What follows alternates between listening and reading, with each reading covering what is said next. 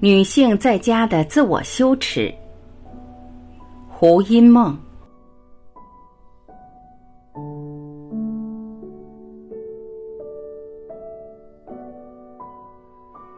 女性的惯性。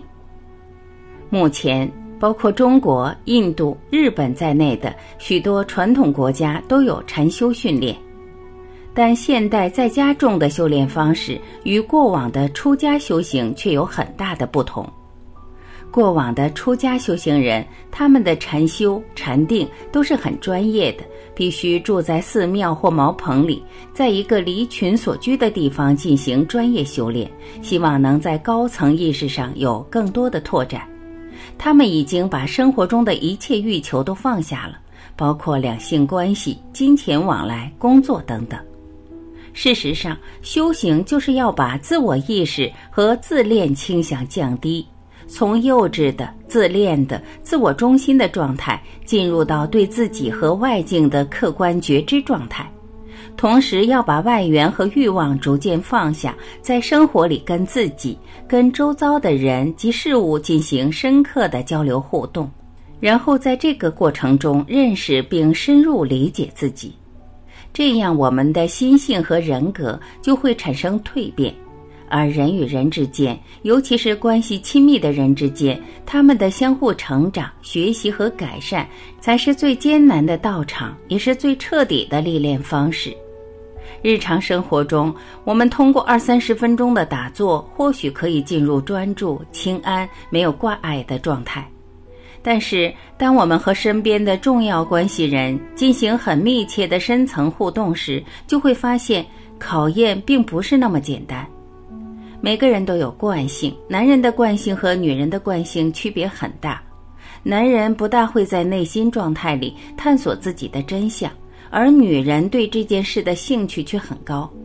当女人对男人进行深层剖析的时候，男人都会把它当成一种威胁去批判他。其实，女性探索内在有很大一部分原因是为了拉近和男性的距离。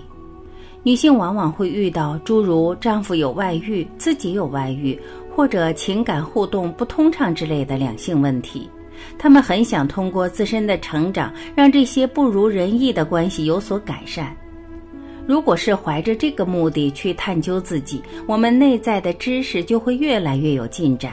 但如果把自己在这方面的斩获去跟伴侣分享，他的自卑感可能会提高，防卫机制也会加强，甚至会有一种受威胁的感觉。这个时候，我们的成长在对方看来不见得是好事，因为他搞不清楚你发生了什么变化，甚至会产生一些怀疑。如果双方的距离因此越来越遥远，便违背了我们的初衷。这时候，我们就要去寻找关系互动中的症结点，发现对方防御性里的脆弱点，然后去理解他，再用一种令对方不感到威胁的方式去帮助他突破这个脆弱点，要下很深的功夫。在这个过程里，我们会渴望关系快速连接，不要拖得太长，而这当然是无法快速达成的。这时，我们的内心就会产生急迫感，继而失去耐性。这代表我们还要磨练自己的心性。其实，磨练耐心的过程，也是在磨练情感层面的独立性及自主力。有一些带有阴性气质的男性反应可能恰恰相反，他们很希望伴侣能快速成长，早点理解两个人的问题，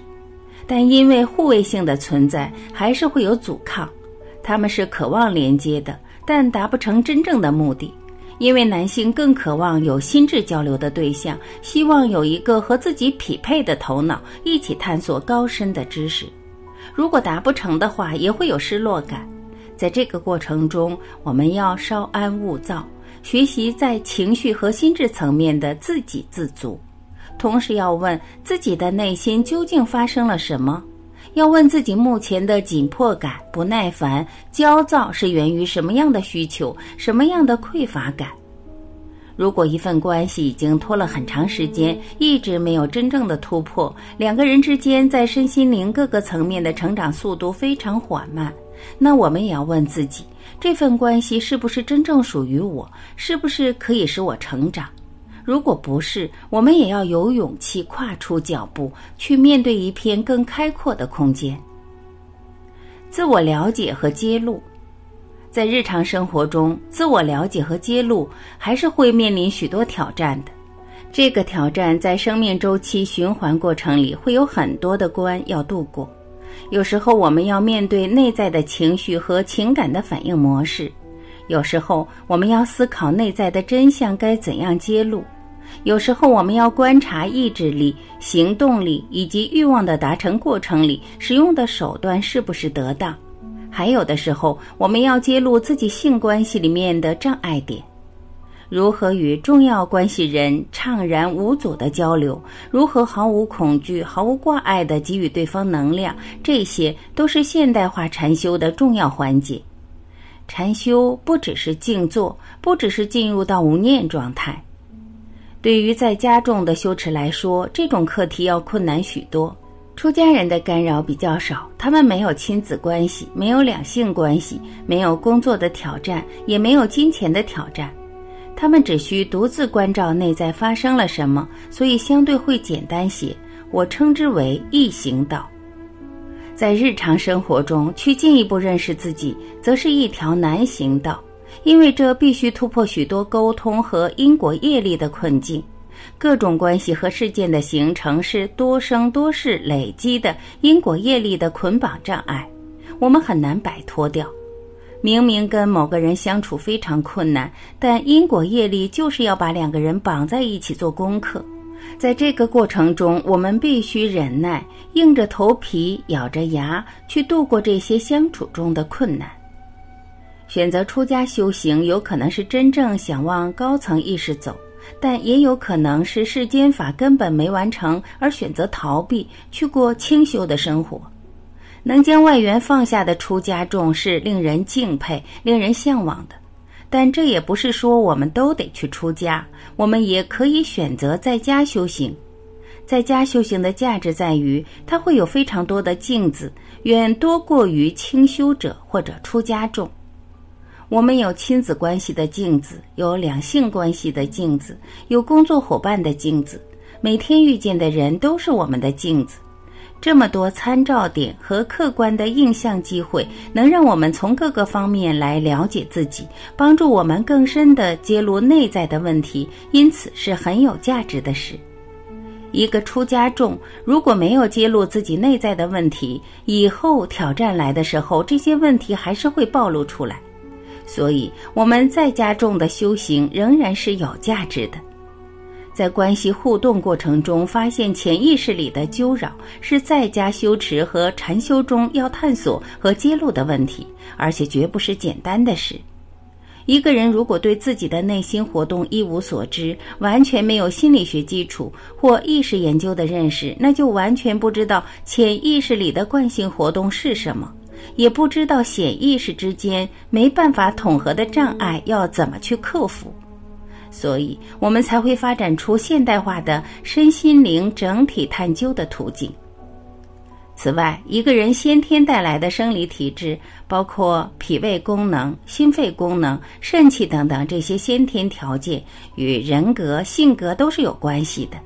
这些先天的生理制约或优势，会让我们在关系的互动之中形成相对应的障碍或优势，这些都是需要我们去认识的。一个先天肾气不足的人，他的血清素传导速度比较低，内分泌不足，便可能带有先天的抑郁倾向。这样的人与他人互动的时候，呈现出的人格特质，与一个先天肾上腺素非常饱足的人表现出来的状态是截然不同的。我们要在这个环节上有所认识，每个人觉知的敏锐度是不一样的。有的人觉性高，速度快，深刻度够，完整性也够；有的人则大而化之，不去关注细节，也不太在意每个当下的意识活动是什么。跟第二种人相处，通常是我们在一个层次上讲，对方在另外一个层次上听，于是沟通交流就有落差。这个时候就要让比较细的人培养耐性，让比较粗的人更谦卑的学习。禅修、灵修的课程给予我们的建议，事实上都是概略性、普适性的，而且不是量身定做的。就我们目前的情况来看，这些课程还不足以解决我们面临的困境，因此我们必须有符合个人特质的身心灵治疗方法。个人的问题是必须下功夫去认识的。人与人之间的确有很大的差距，但每个人也都有一个空寂的本体。这个本体带来了一种无条件、无属性的圆满性。这份圆满性人人具足，而且是众生平等。在这个本体的基础上，我们要寻找最根本的生命价值、目的和意义。我们要在这个基础上奠定雄厚的根基。再就个人性的问题进行认识和探索，这样我们的根基就会比较稳固。本体的揭露和发现其实很简单，我们讲述的全观概念，就是要在日常生活里时时刻刻都维持一种全向的观察，在每个当下，我们都要进行内在和外在的观察，随时随刻去观察我们内心世界发生了什么。除了对我们的呼吸、对身体从头到脚产生的觉受反应，还要对周遭环境正在发生的事情进行如实的观察。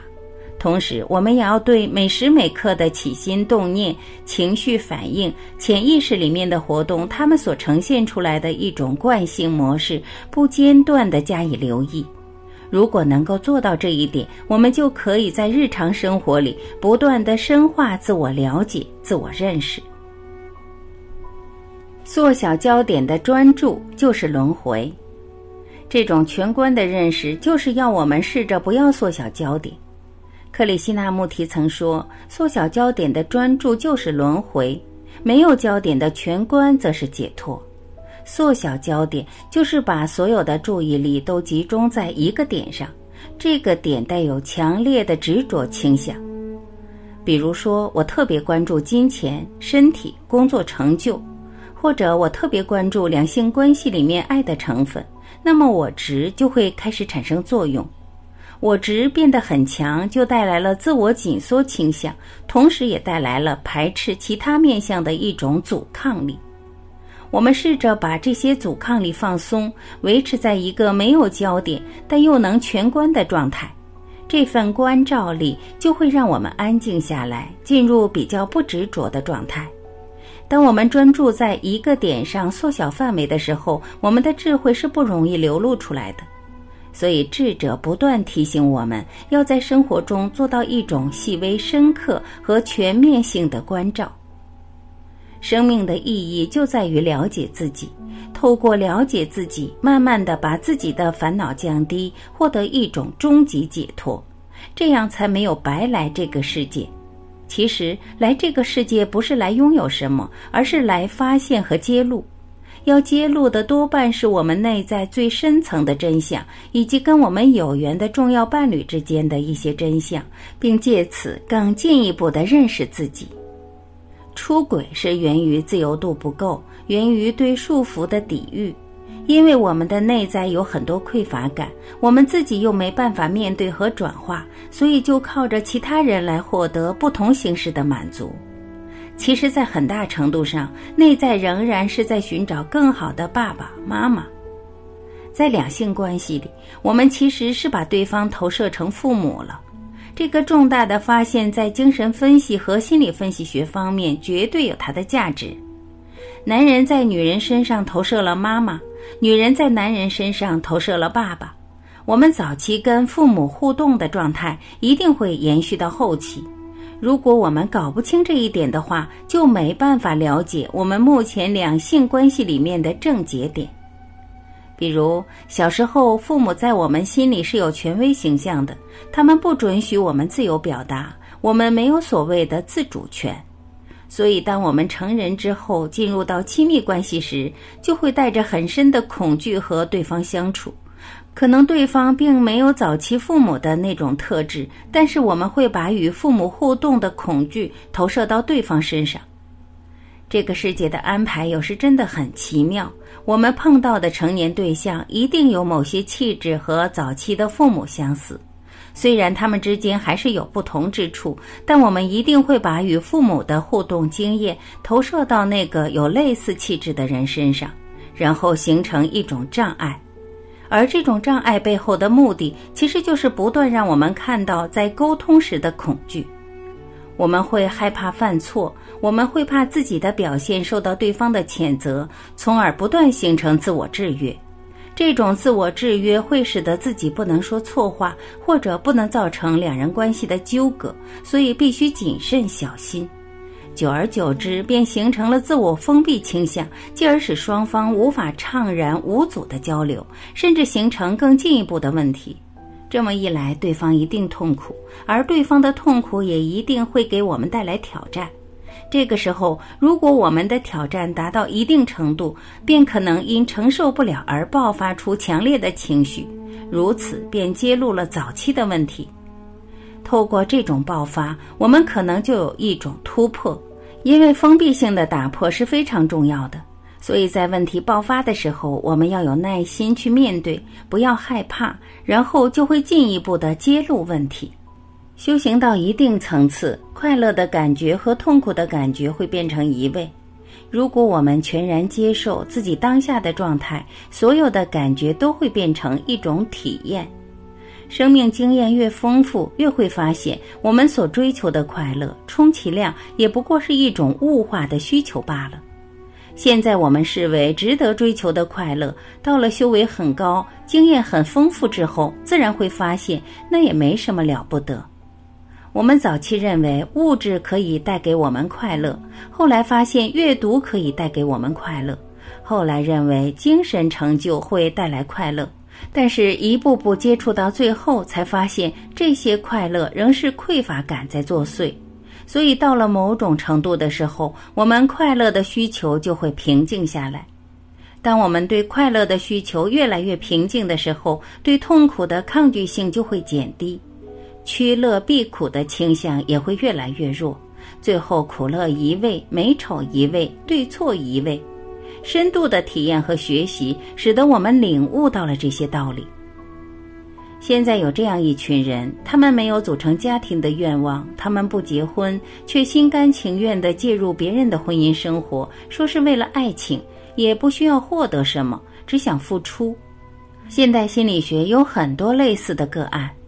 这一类人的人格特质就是低自尊和欠缺自我价值感。他们不认为自己值得拥有全方位的关系，也不值得拥有完全属于自己的男人或家庭。他们宁愿与别人分享伴侣，还美其名曰牺牲奉献。但是我们是透过观察和学理这样讲的。事实上，人和人的姻缘有很错综复杂的因果业力。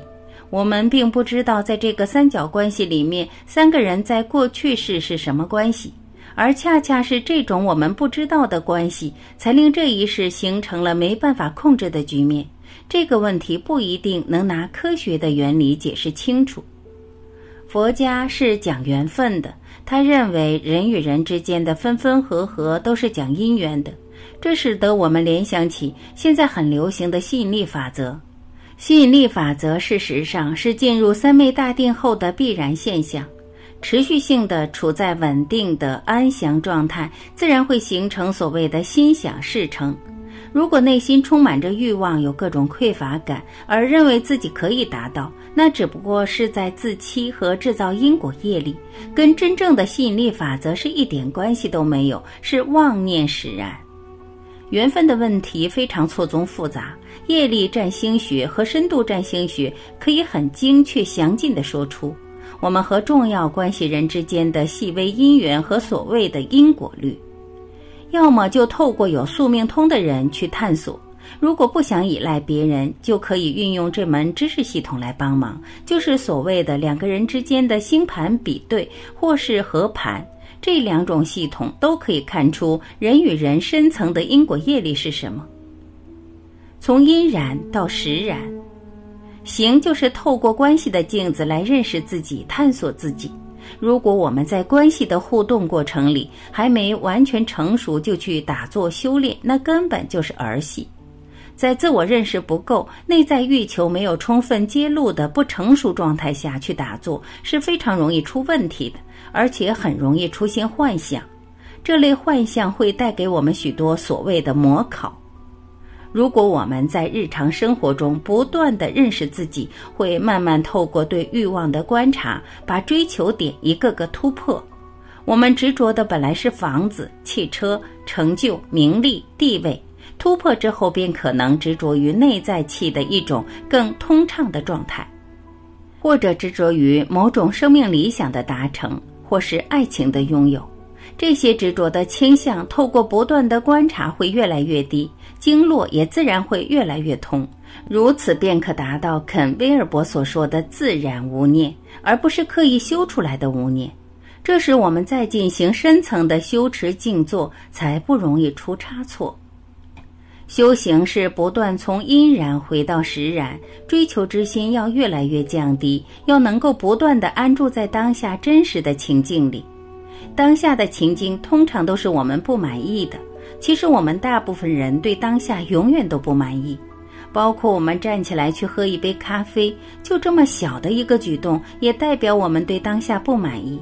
所以，我们的那种不断脱离当下，想进入到更理想状态的倾向，是全人类最大的障碍。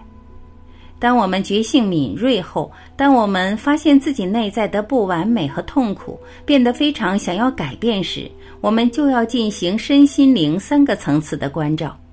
譬如，我们的消化道里面有浊气，也就是有胃肠胀气的时候，是怎么都没办法安住当下的，这就是生理性的层次。这种状态当然还是跟心理情绪的郁结有关，所以身心是一体的。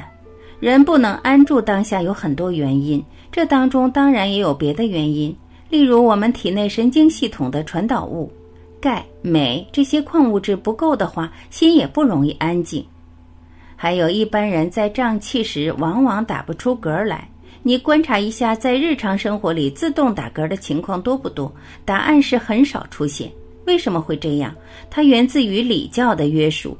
在人面前打嗝是不礼貌的事，于是就把一部分的神经系统的本能作用压了下来，形成了一种惯性，就是不再打嗝了。事实上，人们常说，如果一个人可以打长嗝、放长屁，便可以算是修道高人了，因为他上下的管道已经畅通了。最近我了解到，其实肠胃道里的胀气和我们的营养素不足也有关，尤其是某种氨基酸和维他命 C 的缺乏。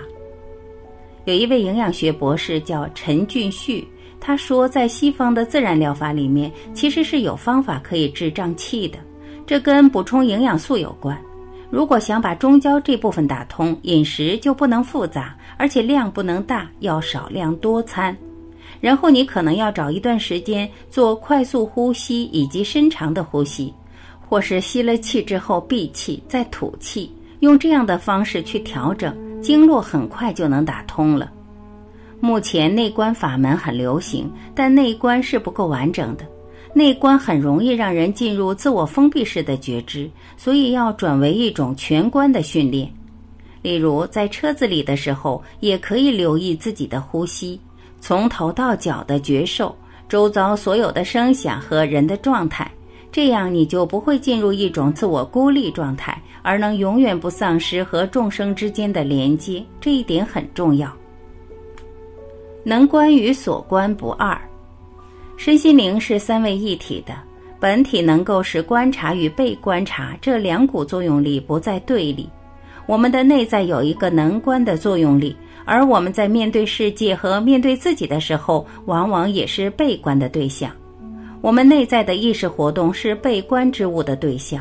外在环境里的人和事物也是被观的对象。我们永远有这个能够关照的作用力和被观的二元对立性。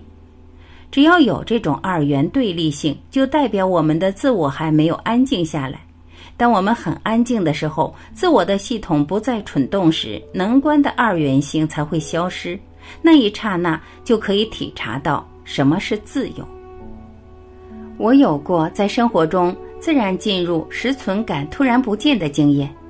在日常生活里，要想进入这种状态，最好是聆听，少说话。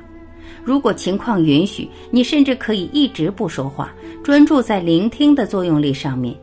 聆听的时候，既不想进入内容的认识、分析和研究，也不想插嘴或证实自己的聪慧，心中没有任何欲求的观察周围的人，聆听周围人说话，你就会发现自我突然不存在了，其他人说的内容也不重要了。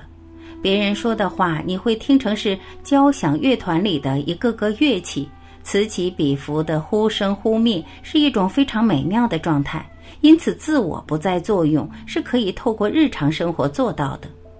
如果一些内在深层的问题被揭露，比如说发现和父母的关系的投射造成了两性相处中的一些不愉快，而使得日常生活变得更加混乱，这时我们只能回来面对内心的这些早期种下的问题。每一种混乱的情绪都有一个源头可以找到。通常来讲，最深层的问题不外乎就是恐惧，呈现出来的不管是愤怒也好、哀伤也好、幻灭也好，最底层的原因就是恐惧。而这股恐惧的能量，事实上就是让我们一直不断想要逃的原因，因为我们不愿意百分之百经历内在的恐惧能量。所以，当我们察觉到混乱的时候，一定要提醒自己，内在最深的恐惧是什么。然后调回头，如实的去经历它，去揭露这个混乱的源头。当这些议题被揭露的时候，我们有没有办法调回来，跟这种匮乏感和不安感共处，而不去形成外在的要求、谴责等等？这个就是自己内修的重要部分。可是这样的内修还不够，还要进行沟通，因为对方的状态也可能有许多盲点。如果不对他的盲点进行深层了解的话，就仍然是片面性的认识。只是不断的自我修持还不够，沟通交流也要时常进行。